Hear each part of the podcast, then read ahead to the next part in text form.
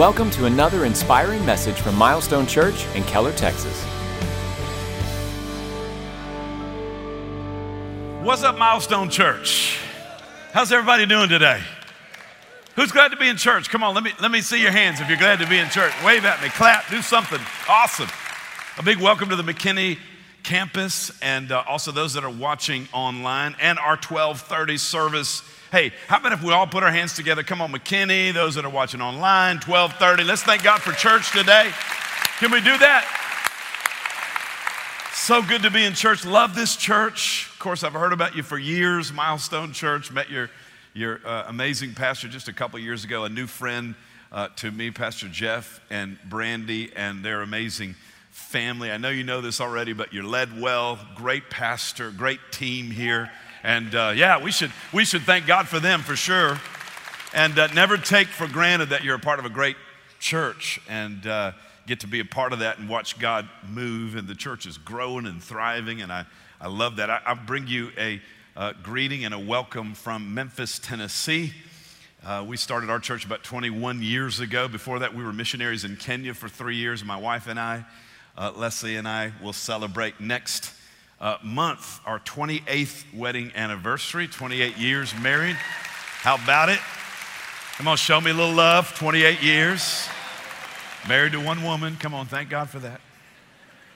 And we were actually uh, high school sweethearts. We, we were in kindergarten together. Les and I were in kindergarten together, same elementary. We didn't date when we were in kindergarten, but we, we were in kindergarten together, grew up together, same neighborhood. Our parents lived just a few blocks from each other there in Baton Rouge, Louisiana. You guys know that all roads lead through Baton Rouge, Louisiana, right? You do know that down in Baton Rouge. And so we were missionaries for a couple of years, three years, and then we started our church 21 years ago, the Life Church in Memphis.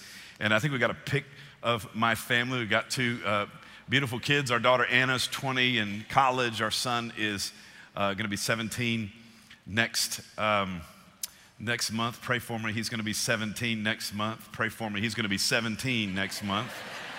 Pray for me. He's going into his junior year of high school. And uh, Mark, our son Mark, and then Lucky and Pepper, our two puppies, round out the Siebeling family. So, hello from our family to yours. It's an honor for me to be here. I want you to grab your Bibles, turn over to the book of Romans. I want to talk about something real special to me this weekend, real important to me. I want to talk about passion having a passion for the things of God. Romans 12 11 would be a life verse for me and for our church as well. The Apostle Paul, of course, wrote the book to the church in Rome and a great passage, uh, all of chapter 12, fantastic, one of my favorite uh, chapters in the New Testament. But this verse seems to be the hinge of the chapter, and he says, Never be lacking in zeal.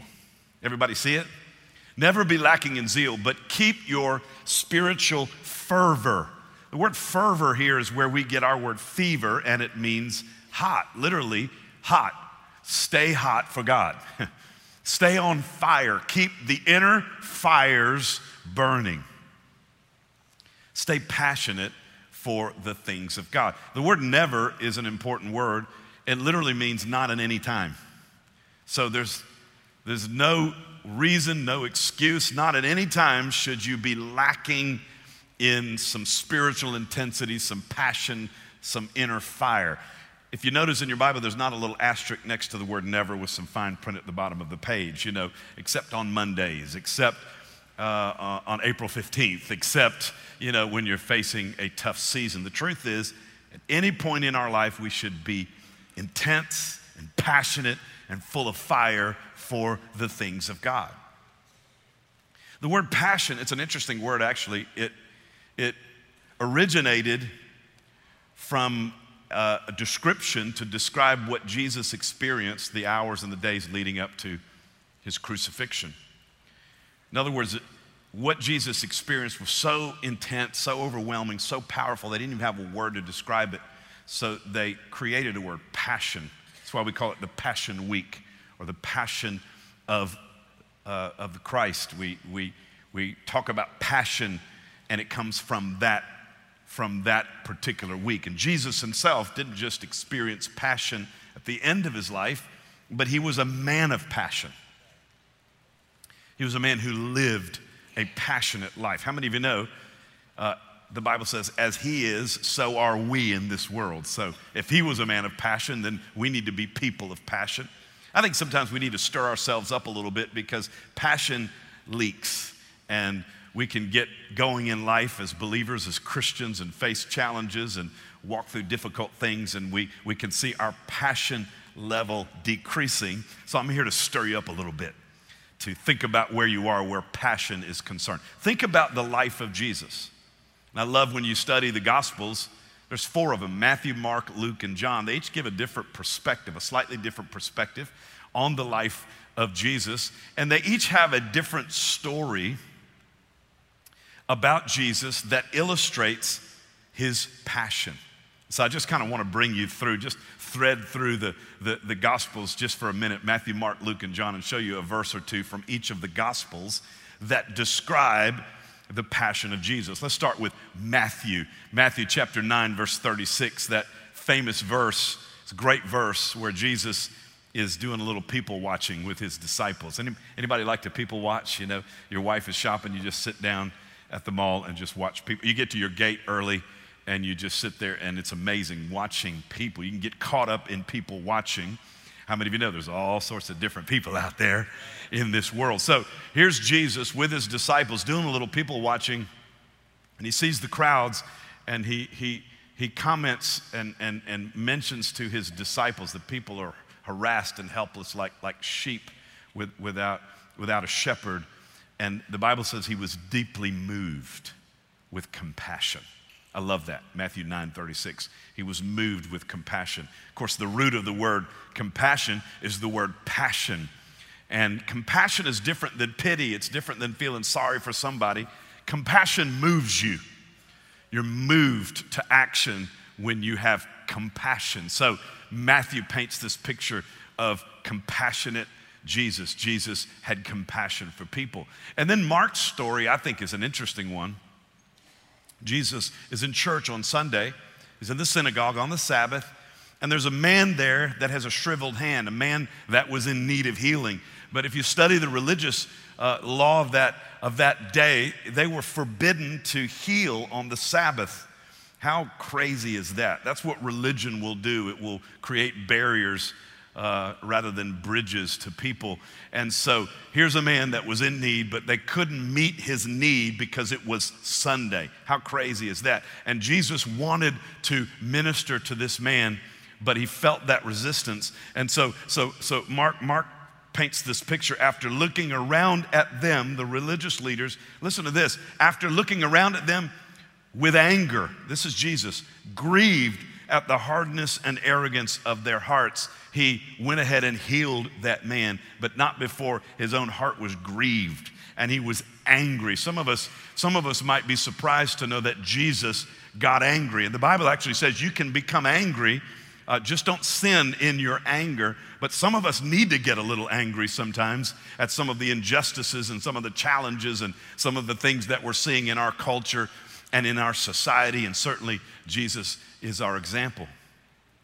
And then Luke paints this picture of when the disciples returned from a ministry trip and he had sent them out to perform miracles and to meet needs. And so they came back to report to him all of the things that they had seen. And they were basically telling Jesus, What you said was true. And we prayed for people and, and we cast demons out of people.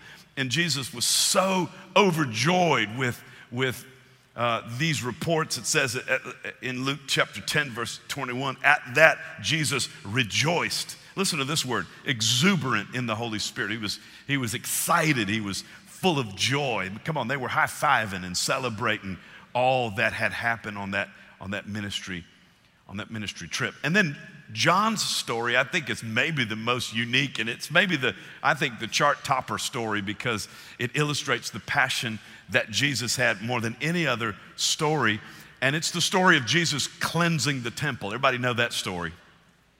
He walks in and he sees all the money changers and, and he's just overwhelmed, frustrated, if you want to say it that way. Couldn't believe what he was seeing. And, and so John paints this picture to those who, who sold doves. He said, Get these out of here. Stop turning my father's house into a market. His disciples remembered that it is written, Zeal How many of you know the disciples probably a little shocked, like, what? Never seen Jesus like this before.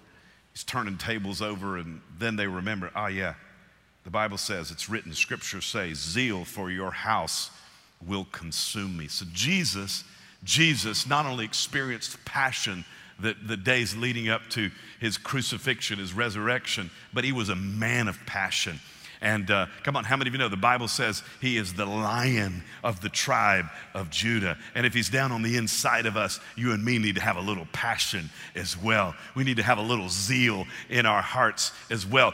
Christianity was never meant to be tamed.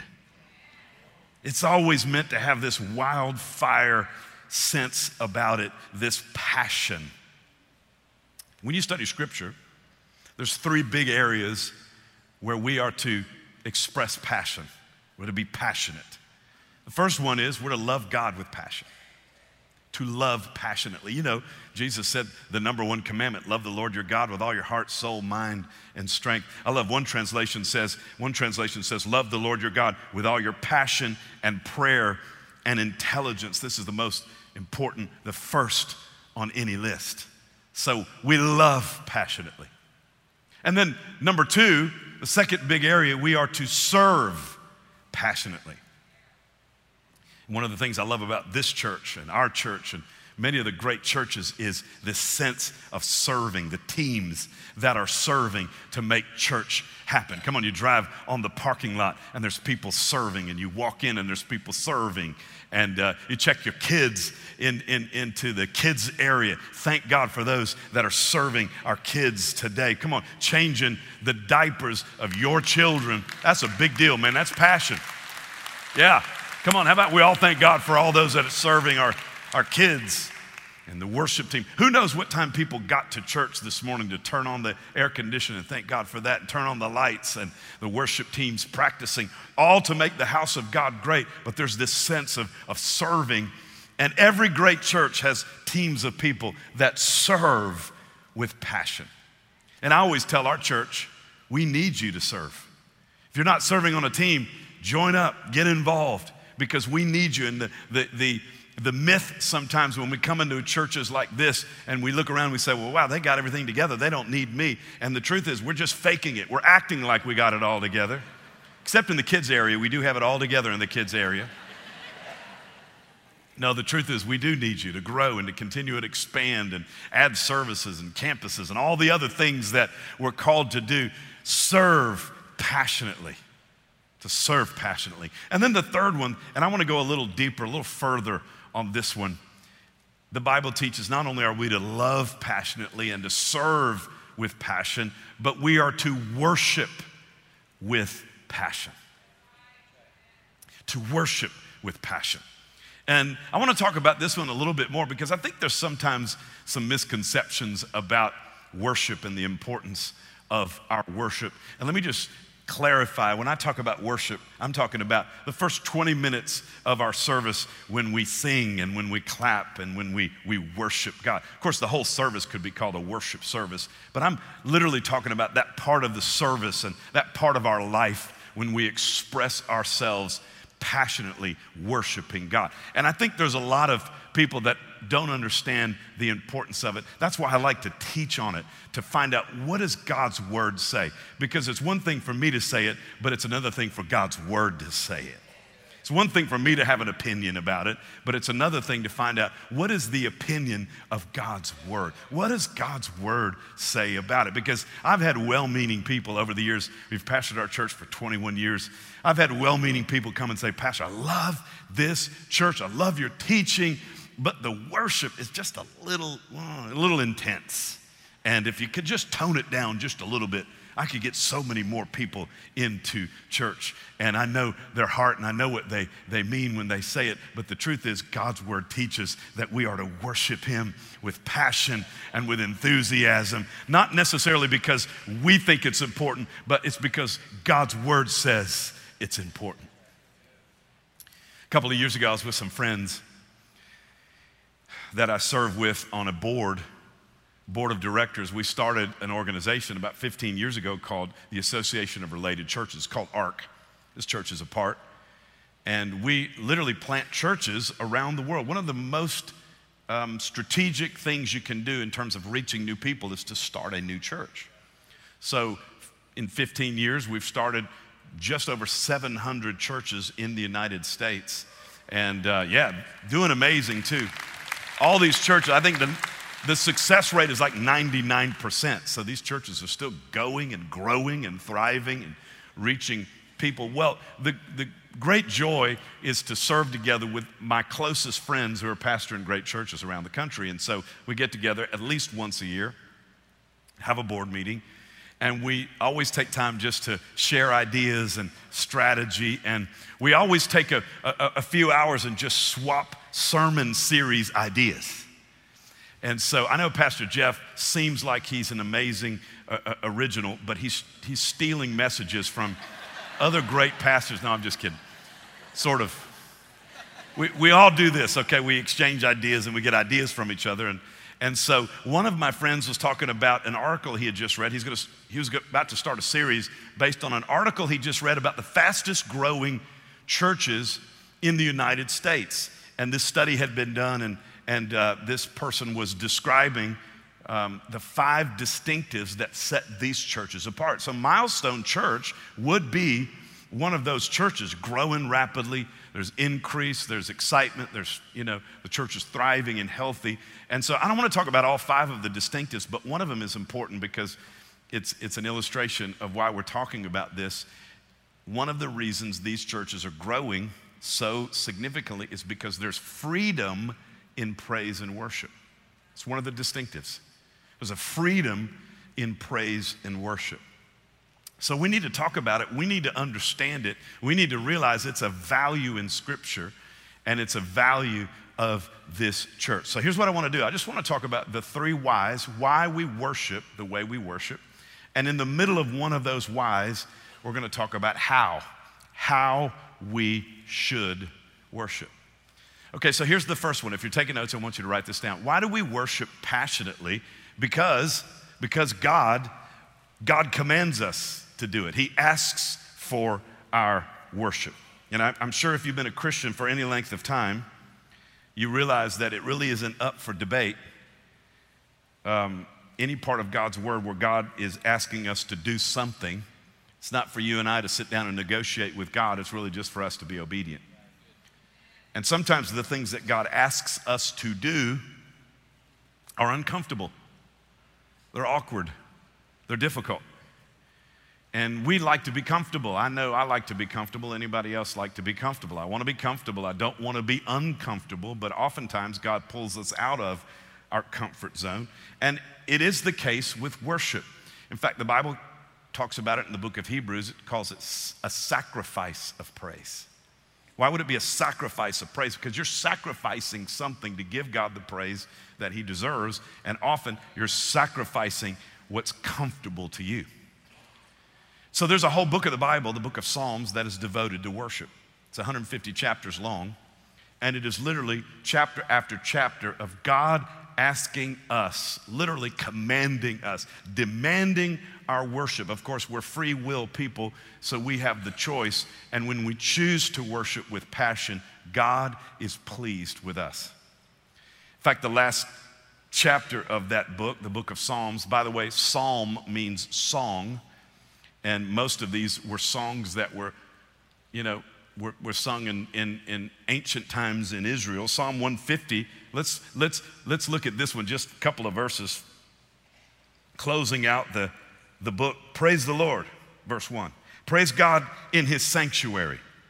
Praise him in his, in his mighty heavens. Praise him for his acts of power. Praise him for his surpassing greatness. Praise him with the sounding of the trumpet. Now it's starting to get loud.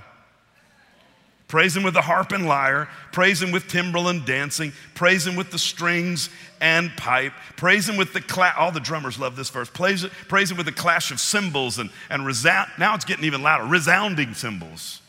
Let everything that has breath praise the Lord. And in case you missed it all, praise the Lord. Okay, so the word praise is the Hebrew word halal. And I'm sure I'm not pronouncing it right. It's probably something like ha, ha, halal, something. Hebrew sounding. Here's what it means to shine. To praise the Lord means to shine. Hence, to make a show, to boast. and thus to be, listen to this, clamorously foolish, to rave, to celebrate. That's what church ought to look like.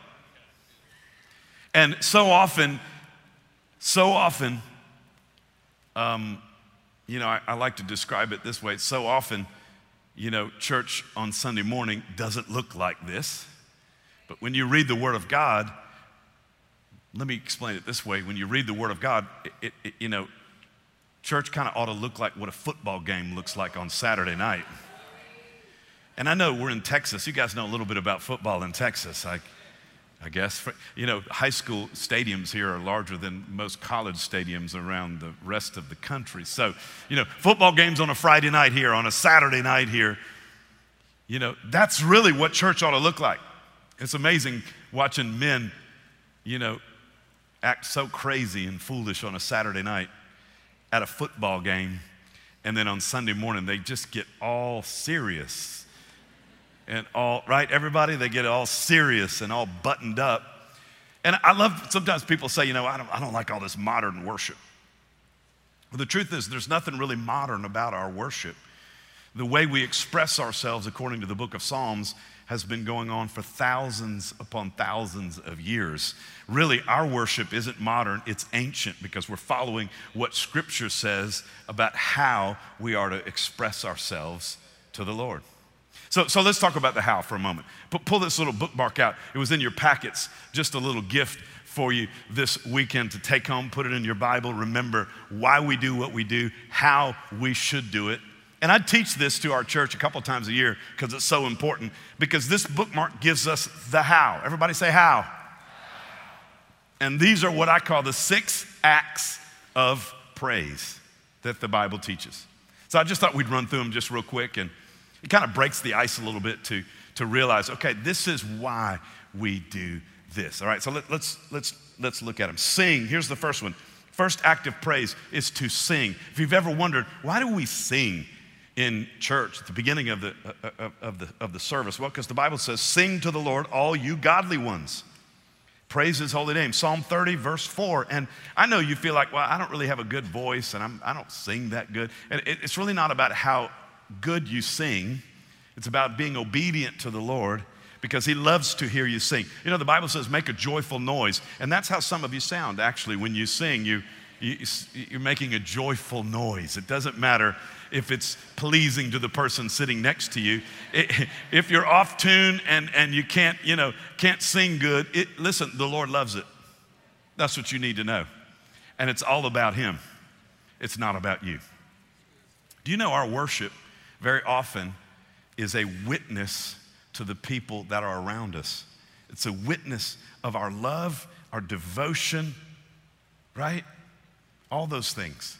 It's a witness to other people. So you got to get a little comfortable singing and uh, just get out of your, your, your comfort zone, learn the words, learn the songs, and sing uh, sing to the Lord. Okay, so let's all just let's all do this. Me, me, me, me. Everybody, mm, me, me, me, me, me, me, me. Come on, McKinney campus. We can't hear you over here. Come on, give us a little. Mm. Everybody, everybody, all together. Me, me, me, me, me. Okay, all right, there we go.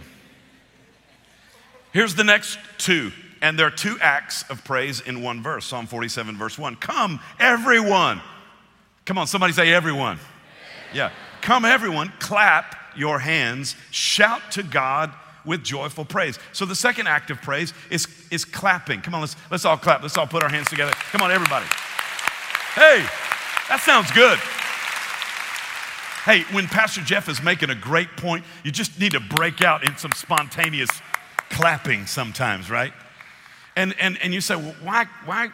Uh, we had somebody come to our church one time and said, boy, you guys are sure a bunch of happy clappers, you know, like, and uh, I thought, well, that's probably the best, you know, compliment that we could receive. But we clap because the Bible says clap your hands. And then, and then the third one is shout to God. Everybody give me a shout. Come on, let me hear. Let me hear a shout. Awesome. So we shout because the Bible says that we ought to shout. Sometimes in church, I'll just have everybody shout. Let's shout the name Jesus. Come on, everybody, Jesus. Everybody shouts Jesus. And, you know, of course, some people are like, what is going on in here, you know? But it's biblical.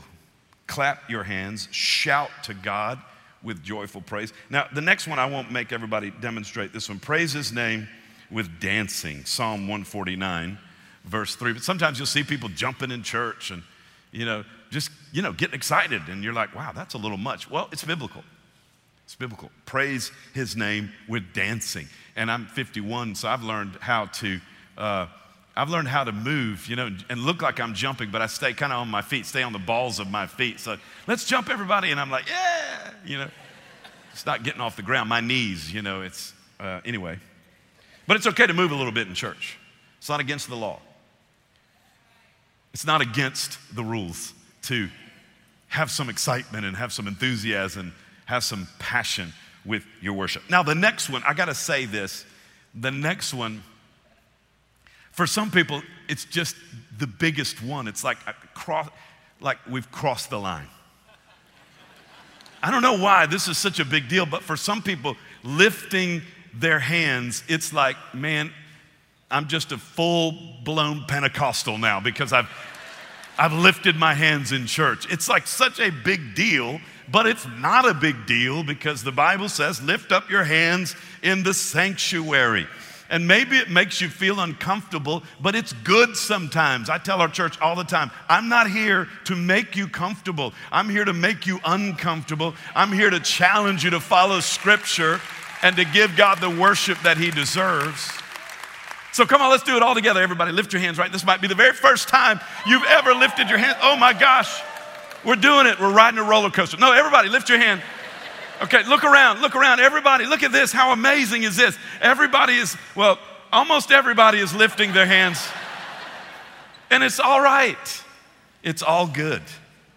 I remember the first time I came into a church like this one, and what a big deal it was for me. I was, I think, 18 years old, 19 years old, and I had been raised in a very denominational, sort of mainline church. In fact, it was, you know, it was pretty rough uh, it was pretty rough to go to church every, as a young person, 11, 12 years old, to go to church. In fact, one, I probably was about 12, one Sunday driving home from church with my dad. My mom and my sisters drove separately. They went somewhere. So he, he and I getting in the car, and I'm like, Dad, I'm 12 years old. I'm like, Dad, what is the deal? Nobody looks happy to be there. In fact, people look miserable.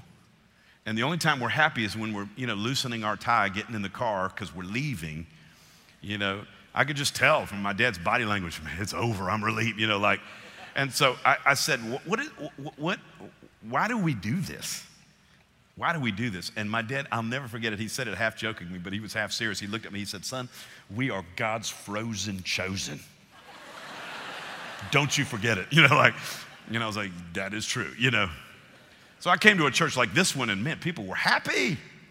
People were drinking coffee. Like, you couldn't drink coffee, you know, like, only in the back corner of the fellowship hall could you have a cup of coffee. You know, people drinking coffee, happy to be in church, smiling at each other. You know, people are worshiping. And I'm like, so half of me loved it, half of me was like, this is kind of crazy. You know, this is different. And uh, I held on to the chair in front of me so tight my knuckles turned white. Now I call it white knuckle worship, and I watch people do it today. I, I literally thought if I let go, I may float up to the rafters. I, I did not know what was going to happen to me. And so, you know, I, I, I went, I kind of went through worship phases. I watch people do this in our church, and it's beautiful. I, first thing, first phase, let go of the chair. Didn't float away. Okay, I'm good. I'm good. You know, next phase, you know, I closed my eyes. That was radical, man. I was worshiping. I closed my eyes. And then I kind of did this right here. Looking around. No one's watching me. Okay, I'm cool. You know, then got boldness, courage. I'm like, man, I just went all the way. Like I'm. So, you know, look, it's biblical, all right? We don't need to be worried that we're all of a sudden going to be labeled, all right? If anything, you're going to be labeled as a passionate Christian who loves God and you are thankful for everything that He's done in your life. Right? Everybody? Come on. So the last one, the last one's interesting. I just want to take a moment on this one because I think this is so important. And I think this one can this one can set the atmosphere in your church service, it, you know, kind of bring it to another level. It says about prayer. This is about prayer. Peter came back, reported some things to the, to the group of disciples, and it says, when they heard this, Acts 4:24, they raised their voices, key word right here, together. Everybody say together. This is corporate prayer. Okay, so here's what corporate prayer looks like for the most part in, in church and our church as well. And I'm always challenging people. I say, we're going to pray for this, you know, situation or this ministry or this team or these needs or whatever. And so I say, come on, let's all pray together. And I start praying, and everybody else does this. I call it closed position.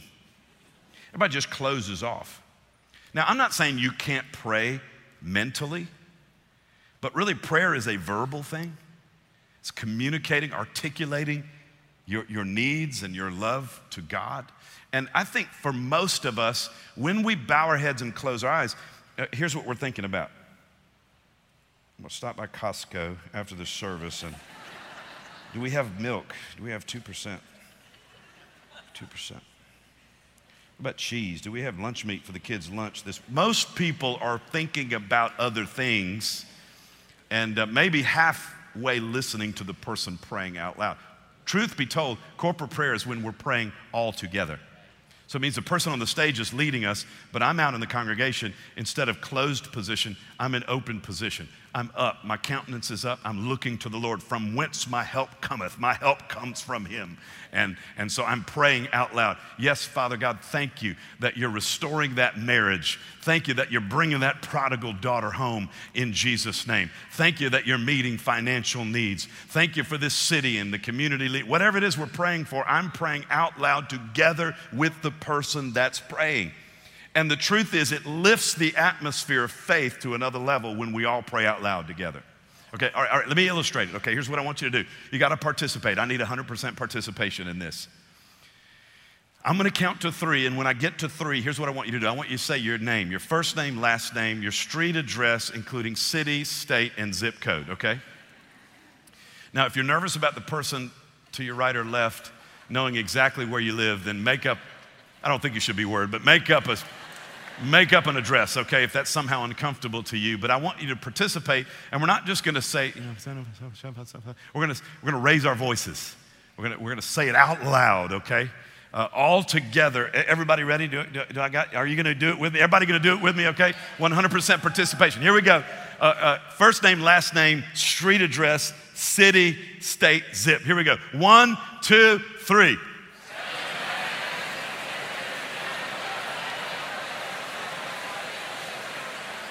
Okay, okay. That's what it should sound like when we pray together in church. That's what it ought to sound like. And I'm amazed. I'm amazed at the people that are uncomfortable praying out loud. I've been a Christian for 18 years, and you know, you get called on to pray in your in your small group, and you're like, you're like, there's nine people in the room. Yes, I pointed to you. There's no one behind you. There's a wall behind you. Yes, I'm point. I'm asking you. It's like, you know, it's no big deal. You just pray out loud. You say, I don't know how to pray out loud when we're praying corporately in service for, for, for, for, something. I don't know. Then all you need to do is say, Jesus, Jesus, Jesus, Jesus. Because Jesus is the name above every name, and every need has to bow to the name of Jesus.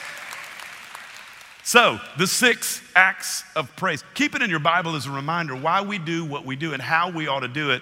And then if somebody comes and you bring a friend and they're like, why do, why do you guys worship like this? You're just like, I had the same question too, but look, here it is right here. You can, you, you can have mine. You can have mine. So, why, why do we worship the way we do? Because God asked for it. But let's look at number two because of what He's done. We worship because of what God has done in our life. And sometimes it's easy to look at someone and think, man, they, you know, a little over the top. Somebody's really worshiping, really getting into it. You're like, that's a little much. It's a little much. But what you don't know is what God has done in their life. You don't know what God has brought them through.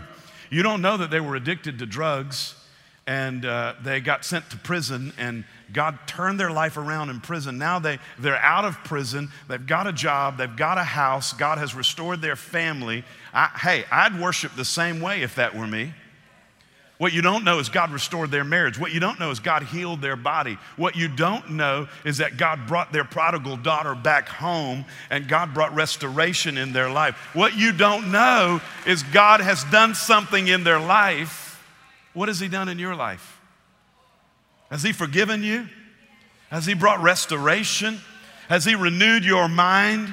Has He changed your life? Then He deserves the worship that you can give Him. And there's a little story in the Bible that illustrates this because Jesus was having dinner at a Pharisee's house and a woman came and she broke open this jar of perfume. And, uh, you know, the Pharisees were like, this is a little much, Jesus. Jesus gave this little rebuke. He said, Well, he who has been forgiven much loves much. He who has been forgiven much love, loves much. And so instead of judging someone else's worship, let's remember what he's done. And let's be thankful for how he's moved in our life and the difference that he's made in our life. Come on, can we put our hands together? Thank God for everything that he has done. Come on, has he been good to you? Has he been faithful to you? Here's my third one. Here's my third point. Why do we worship? Because worship changes everything. It's true. Worship will change the atmosphere of your life. And I want to finish with this. And I want you to, if you don't hear anything else I say, I want you to hear what I'm about to say because I'm about to give you a great tool that you can put in your spiritual toolbox that can make a difference in your life every single day. Everybody, look up at me. Worship is an exchange. So here you are with all your problems and all your fears and that challenging situation and that heaviness that you feel in your, in your heart. And here, here is God with His strength, with His life and peace, with all that He wants to do in your life. And when you worship Him, the Bible says, you're mag- Oh, magnify the Lord with me. What, what that means is your, your worship is making God bigger in your life. And as you worship Him, there's an exchange that takes place. And God takes all your fear and all your worry and all your insecurity, and instead He replaces it with rest, with peace, with strength, with life. And you, you literally, in that moment of worshiping God, exchange all that negative for God's positive, and you, you go out a different person. That's why the Bible says we ought to pray this way Our Father in heaven, here's how we start Hallowed be your name. Hallowed. It's not a word that we use often. It means, I honor you, God, and I worship you above everything else in my life. And you do that, and you watch how God will change, just like that, the atmosphere of your life. Why do we worship with passion? Because God asks us to because God asks us to. And we follow what He asks us to do. Why do we worship with passion? Because of what He's done. And number three, we worship with passion because worship changes everything. Come on, do you receive that today? You receive the word today? Come on. Can we thank God for God's word, everybody? Awesome.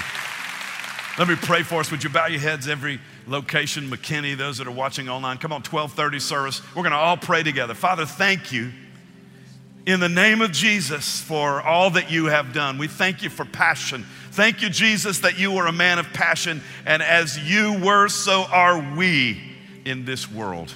And I thank you for this great church, Milestone Church. I thank you for the passion, Lord, that's here. Father God, help us all to take our, our passion quotient to another level. And I pray, Father, in Jesus' name, as we worship you, help us to worship with passion. I speak a blessing over the littles. I thank you for Jeff and Brandy, their kids. Father God, I speak a blessing over this church. Thank you for the difference this church is making in this community and around the world. And I thank you for it all in the mighty name, the matchless name of Jesus. And everybody said, Amen and Amen. Awesome. God bless you guys. Thanks for listening to this message from Milestone Church. We hope it's been an encouragement for you today. We invite you to listen to other messages on this podcast or discover who we are by visiting our website at milestonechurch.com.